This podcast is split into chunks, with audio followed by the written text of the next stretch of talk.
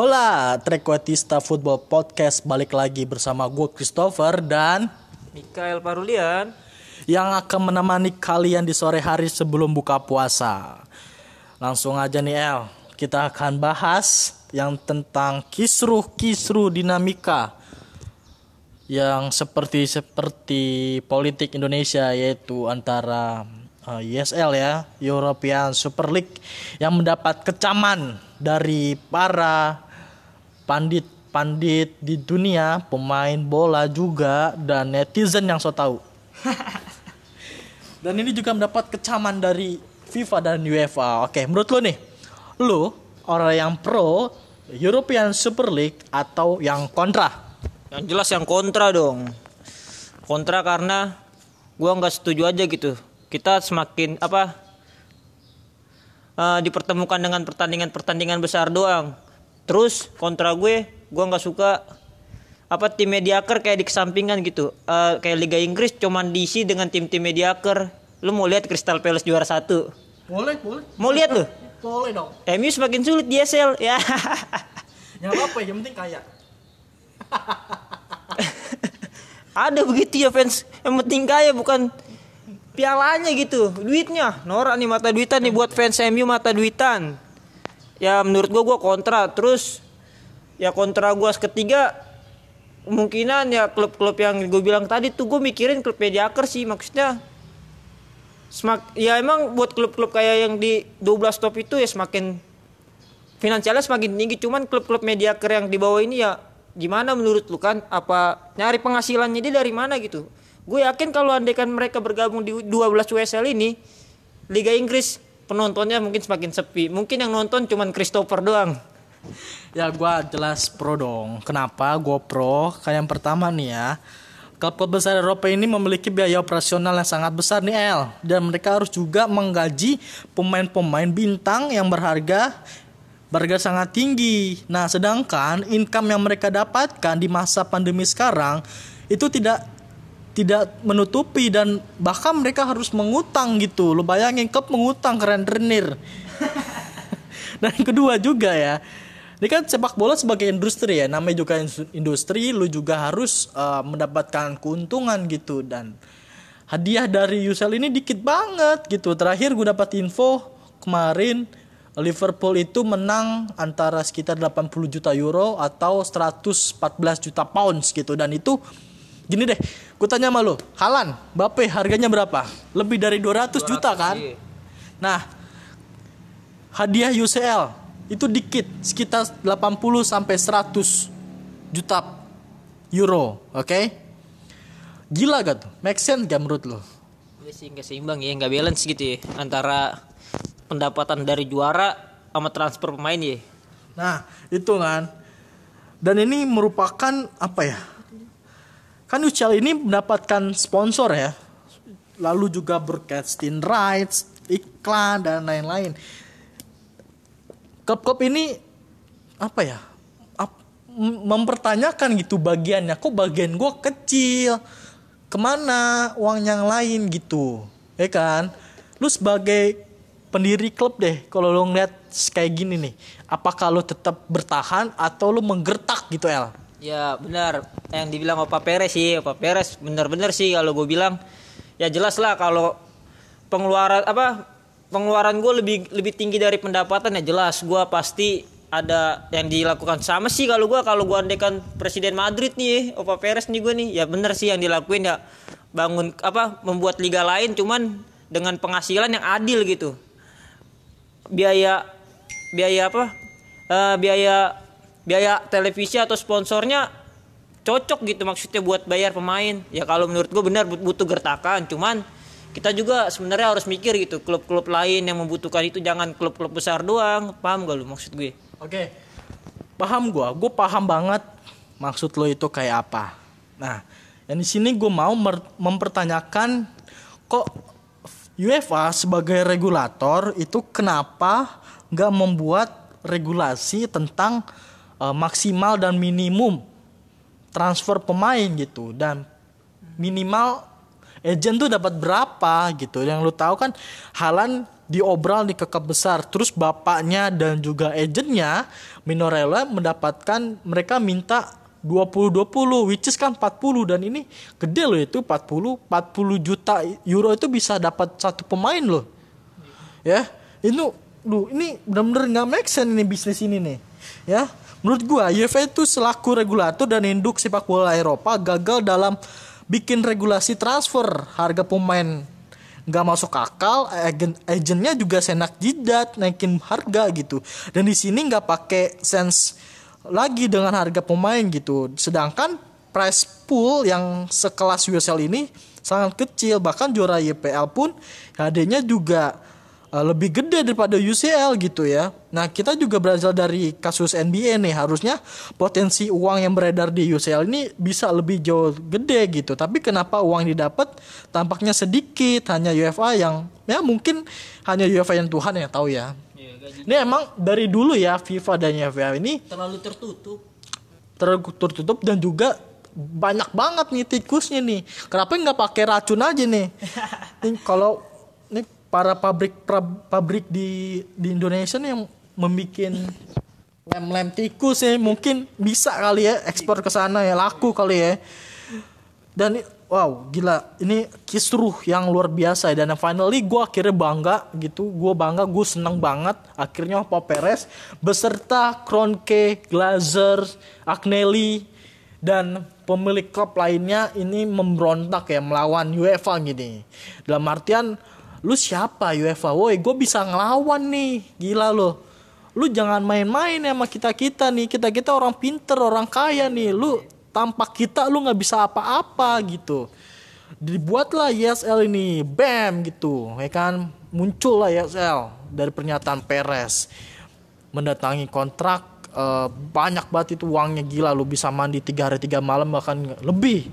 Hingga uangnya itu 400 miliar pound sterling gila gue lu dan Kalo lu berapa tuh bung kalau di di rupiah itu waduh Gak usah ngitung kita gak usah ngitung. Gak bisa ngitung gua. Lo kaliin aja tuh ya. Sekarang euro itu udah 15 ribuan, pound sterling 20, 20 ribu hitungnya itu sendiri. Ini ikut ESL ini itu sama aja dengan hadiah total UCL. Gila gak lo? Ikut dong L. Nggak main. Ikut doang. Berkontribusi doang ya. Betul, kontribusi dong. Lu masih tetap nih kontra nih L. Ya dengar pernyataan segini sih gua sedikit ya bener sih yang lo bilang sepak bola butuh apa namanya bekerja butuh penghasilan ya. Nah penghasilan di sini ya seakan-akan pemain kayak robot ya kalau menurut gue ya. Kayak robot maksudnya dia Kerja mulu. jat iya jadwalnya padat, ininya apa jadwal pertandingan padat, belum ini belum ini belum itu, ada pertandingan ini ini itu. Di Liga Spa, di Liga Inggris ada berapa pertandingan tuh? Ada total 39. 39 belum liga-liga apa kayak liga-liga? Belum lagi kayak Piala Carbo Cup, Piala Carbo- lalu Piala FA Cup, lalu Nation League juga tuh yang iya. Yang apa namanya jeda internasional tuh sebenarnya itu nggak penting ya menurut gua. itu Nation League bikin uh, cedera pemain untuk pemain MU yang ada cedera gara-gara itu. kok marah-marah Bung Topper? Ya menurut gue sih itu bener sih. Kalau yang dibilang gebrakannya Opa tuh bener banget Opa Perez bener sih the best banget sih.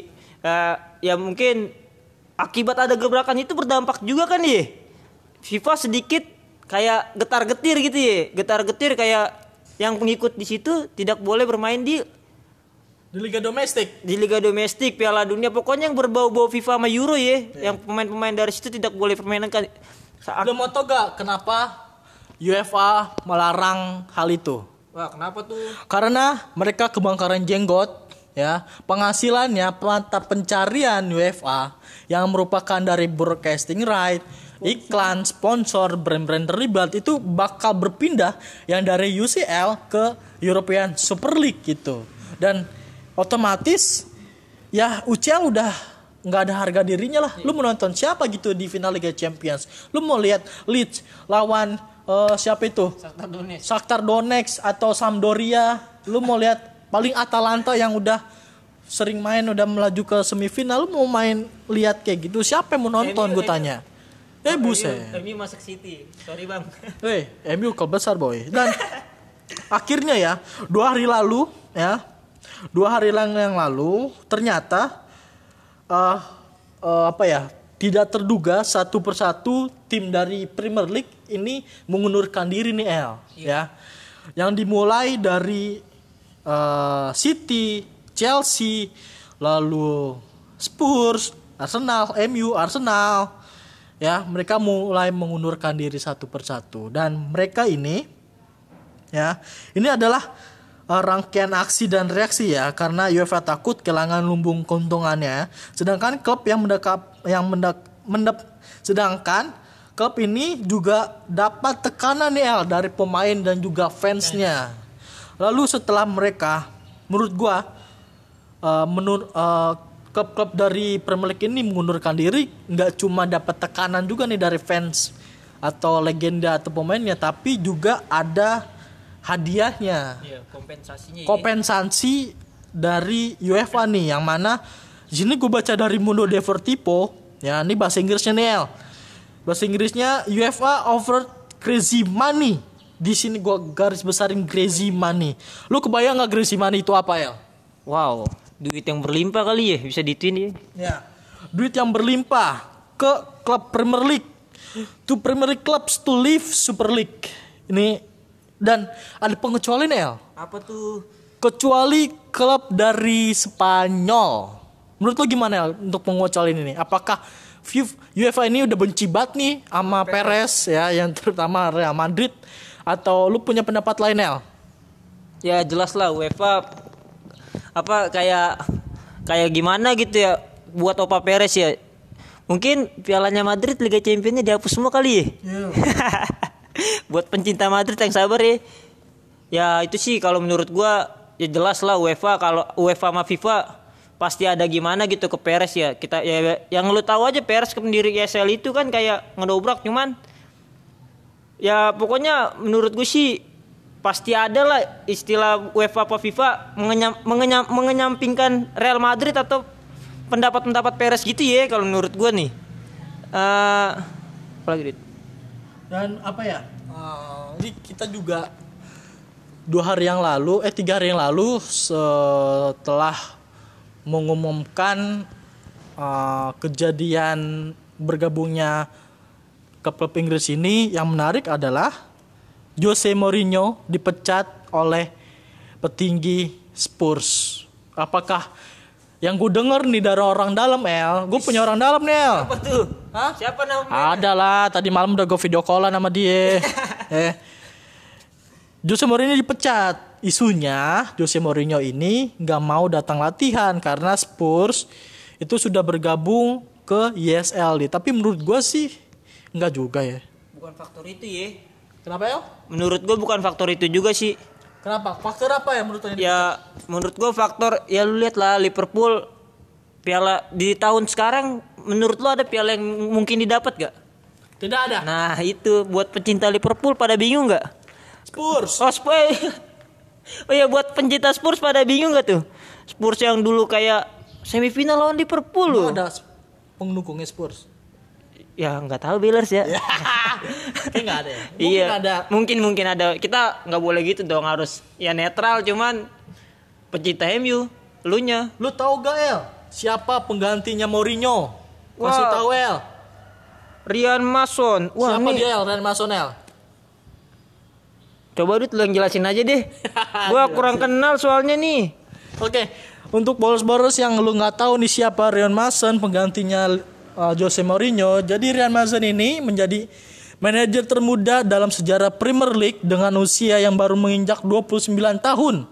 Memimpin Spurs langsung melawan tim tamu Southampton ya pada tanggal 22 kemarin. Dan sekaligus menang El, menandai debutnya mulus banget nih orang ya. Hokinya gede bener ya. Dapat jabatan baru langsung menang. Oh hoki dong. Ya kali nggak hoki dan gue dapat info lagi nih El, dari orang dalam. Wah, lu banyak orang dalam lu ya. Lu jangan-jangan lu main lu ya lu ya menteri menteri luar negeri. Lu mau tau gak Siapa? siapa? Kabarnya nih petinggi Spurs ya Danny Levy dan kawan-kawannya menginginkan Maruz Maruzio Sari sebagai pengganti Mourinho. Menurut lo nih, apakah Sari layak berada di Spurs atau ya kasih kesempatan lah buat Mason ini? Ya kalau menurut gue nih ya, kalau bener-bener buat nyari piala ya cari yang berpengalaman, paham gak lu? Yang kita tahu Sari itu udah pernah melatih Juventus dan Chelsea, Chelsea terutama di Chelsea. Ber artinya dia udah berarti paham dong tentang tentang Liga Inggris gitu ya. Maksudnya ya plat udah pernah ngelawan pelatih-pelatih hebat juga pasti ya, kayak Jurgen Klopp, Pep Guardiola. Ya menurut gue sih gue lebih ke Sari karena pengalamannya. Pengalaman di Liga Inggrisnya juga ada gitu. Apalagi dia pernah membawa Chelsea juara Liga Eropa ya. Betul. Nah itu tuh menurut gue sih ya kalau buat kalau buat Liverpool ya yang peng eh Spurs kalau pengen mencari pelatih ya yang berpengalaman apalagi yang udah pernah pegang piala ya Liga Italia kayaknya dia pernah ya juara di waktu dipegang waktu megang Juventus sih Pernah sekali. ya kalau menurut gua nih ya Mario Sari kalau menurut lo gimana nih yang tua apa yang muda yang berpengalaman apa yang mencari pengalaman Wih, mantep banget nih bahasa lo ya. Menurut gue Mason aja. Fix Mason. Luar biasa Mason ya. Dan setelah diumumkannya uh, ESL dan ternyata UEFA UEFA ini langsung membuat format baru di turnamen tengah pekannya yaitu UEFA Champions League yang mana format barunya ini gue kasih tahu ya pada bowlers bowlersku ini yang tercinta ada 36 peserta ya lalu tidak ada lagi sistem pembagian grup dan hanya akan ada di satu liga yang diisi oleh seluruh peserta UCL. Dan juga ada 8 klub ya, di sini ada 8 klub peringkat atas ya. Kan ada 36 peserta nih dan nggak ada klub. Jadi peringkat 1 sampai 8 itu akan langsung lolos ke 16 besar.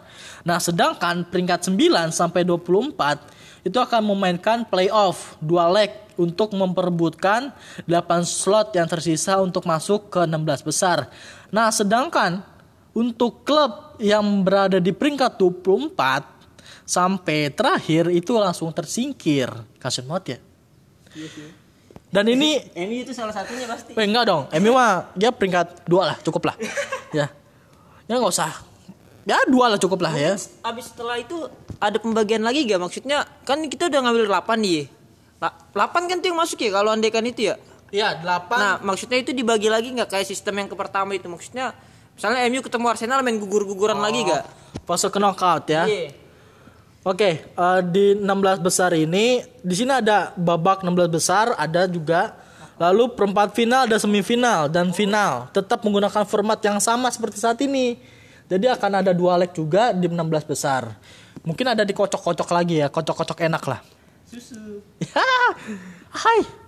Dan apa ya? Ini formatnya sebenarnya sama ya kayak ISL ya kalau kita lihat-lihat nih ya, nggak jauh berbeda ya. Emang copy paste doang nih luar biasa UEFA mengambil uh, kesempatan dalam kesempitan ya. Dan apalagi nih ya, lu mau bahas apa nih? Tadi lu kayak senang banget nih mau bahas preview-preview Liga Champions nih. Eh gila, ada siapa aja di hari Rebo?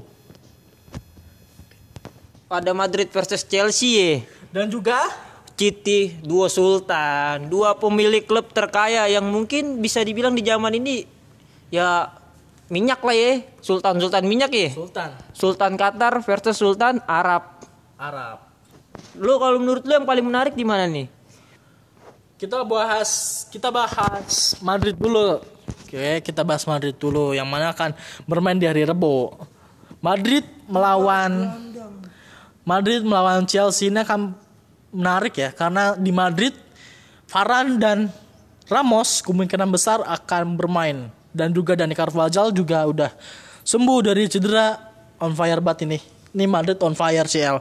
Benzema on fire, Vinicius on fire, Asensio lagi ya sosok Asensio mah. Tapi tiga trio gelandang magic menurut gua ini akan menunjukkan skillnya lagi untuk membantu Real Madrid untuk menjuarai Liga Champions ya. Setelah musim kemarin gagal, ini saatnya. Ini saatnya. Kapan lagi kalau nggak sekarang ya? Si Zidane juga mungkin sudah sudah menimang-nimang apakah musim depan akan lanjut di Madrid atau pindah ke Juventus. Ya, karena gue dapat info orang dalam lagi. orang dalam. Kalau orang dalam ya udah dah gua. Yain. Kalau orang dalam udah dah, lanjutin. Ya kalau gue dapat info orang dalam Juventus bukan Juventus sih. Sebenarnya Zidane ya masih berkeinginan untuk uh, melatih di Juventus. Mantan uh, dulu dia kan sempat magang juga tuh Juventus ya. Oke. uh, selanjutnya di pertandingan kedua ada siapa El? Yang gue bilang duo Sultan. Ya. Kalau menurut gue sih, gue megang gue sendiri nih ya, gue jagoin Manchester City lah, jelas. Ya biarpun sama-sama nggak pernah megang juara Lig- Piala Liga Champions ya, gue lebih mendominasi ke City karena pelatihnya Pep Guardiola yang pinter buat taktik sih kalau menurut gue. Dia biarpun gak pakai striker, yang lu bilang false nine ya, nggak pakai nggak false nine, nggak pakai striker menurut gue. Gue baru kali ini ngeliat apa jadwal yang pertandingan yang ya yang dibilang padat, padat begitu ya dia nggak pakai striker pengennya yang main gelandang-gelandang hebatnya wah itu mantap banget sih menurut gua kalau lu megang siapa Dut? Kalau gua, gua megang PSG. Nih PSG ini dengan pelatih baru Mauricio Pochettino dia akan menunjukkan kalau dia pintar ya mengambil pintar mengambil keputusan. Kita tahu kemarin permainannya lawan Munchen benar-benar super aduhai. Jebret Luar biasa. Jebret ya. dong. Tidak jebret dong. ntar jadi Tidak, tidak ada jebret-jebretan. Menjadi aduhai ya, meskipun mengecewakan ya permainannya secara permainannya, tapi secara komposisi PSG bisa melawan City.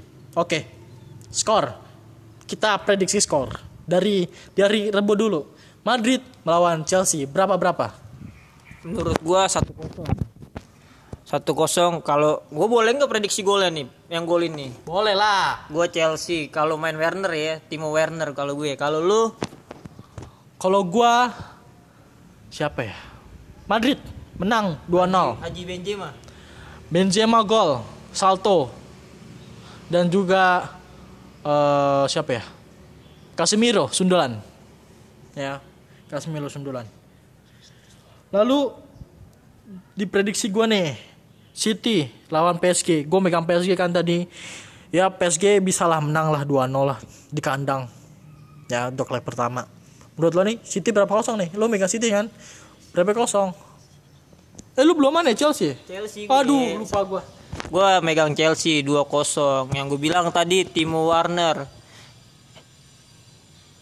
Iya, Timo Werner kan? Iya Timo Werner sama Moon ya yang lagi naik Oh. daun Moon. Kalau di Chelsea vers- versus PSG ya gue jelas lah sang kapten Kevin De Bruyne dan Mares mungkin ya kan kanan kiri tuh ya. Eh, Oh, iya.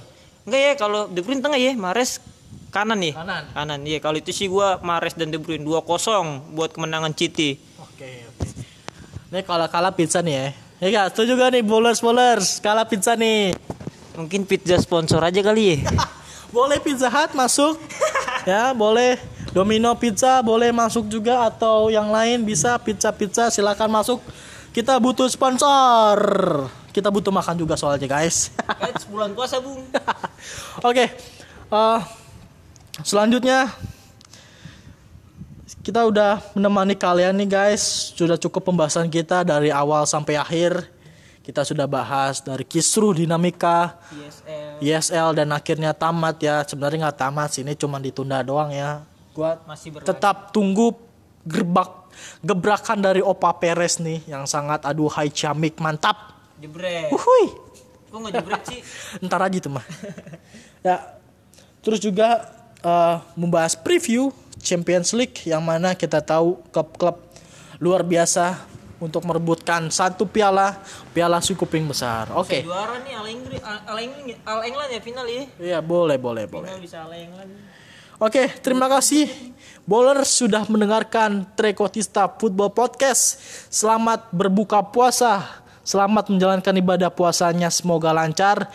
Ya, dikit lagi loh guys sampai menuju hari kemenangan ya. Stay safe, stay healthy. Jangan lupa 3M, mencuci tangan. Oh iya, 5M ya sekarang ya. Mencuci makan, eh mencuci makan, mencuci tangan, menghindari kerumunan juga ya. Makan Pokoknya yang MM lah. ya makan jangan lupa guys makan enak Pakai sendok. pakai sendok pakai tangan kalau cuci Udah, tangan udah, yang udah, bersih. udah. Oke, terima kasih. Supportnya terima kasih teman-temanku. Love you. Bye. See you.